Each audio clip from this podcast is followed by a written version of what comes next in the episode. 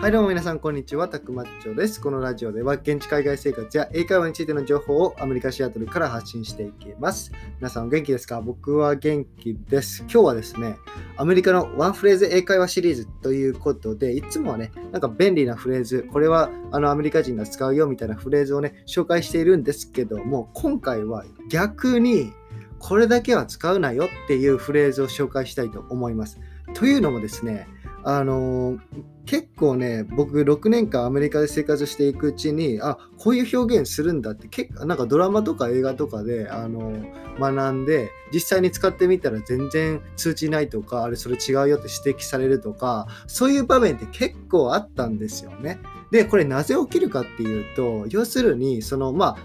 変なとこで学んだりあの、まあ、先生がおかしかったりあとまああの勝手に思い込みであこれってこういう意味なんだって思い込んであの学んでしまって実際に使うまでわからないっていう感じのですねあのまあスパイラルがあるわけですよ。逆にそのこれだけは使うのはこういう表現は自然じゃないよっていうことさえ知っていればそのミステイク間違いっていうのはあの収まるわけなんですよね。しなくて済むわけなんですよ。逆でもね、インターネットとかのあの英語の授業とか学校とかで学ぶのって結局これだけはするんだ、これこれは本当は使わないよっていうのはなかなかないじゃないですか。それよりはやっぱ便利なフレーズとか知りたいですし、あのなんでそんなあの間違ったあの英語をわざわざ勉強しなあかんのっていう風になるんですけども、先ほど言ったようにあの6年、あのやっぱねな、なってしまうんですよね。間違えて使ったりするんですよね。はい。なんで、あの、こういう感じのね、ことを話していきたいと思います。はい。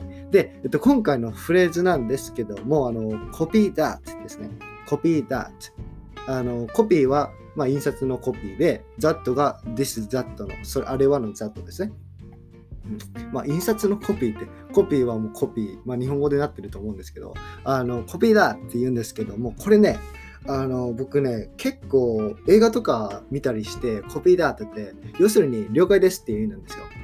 これ了解ですめちゃくちゃ便利なフレーズじゃないですか、うん、日本語でもめっちゃ僕了解ですとか了解とか言いますしあの結構使う便利なフレーズなんですけどもコピーだって実はアメリカの軍隊とかで使うあの表現なんですよね。コピーだって。普段使ったらおおってなりますしなんかおおというよりはえなんじゃこいつってなりますからあの本当に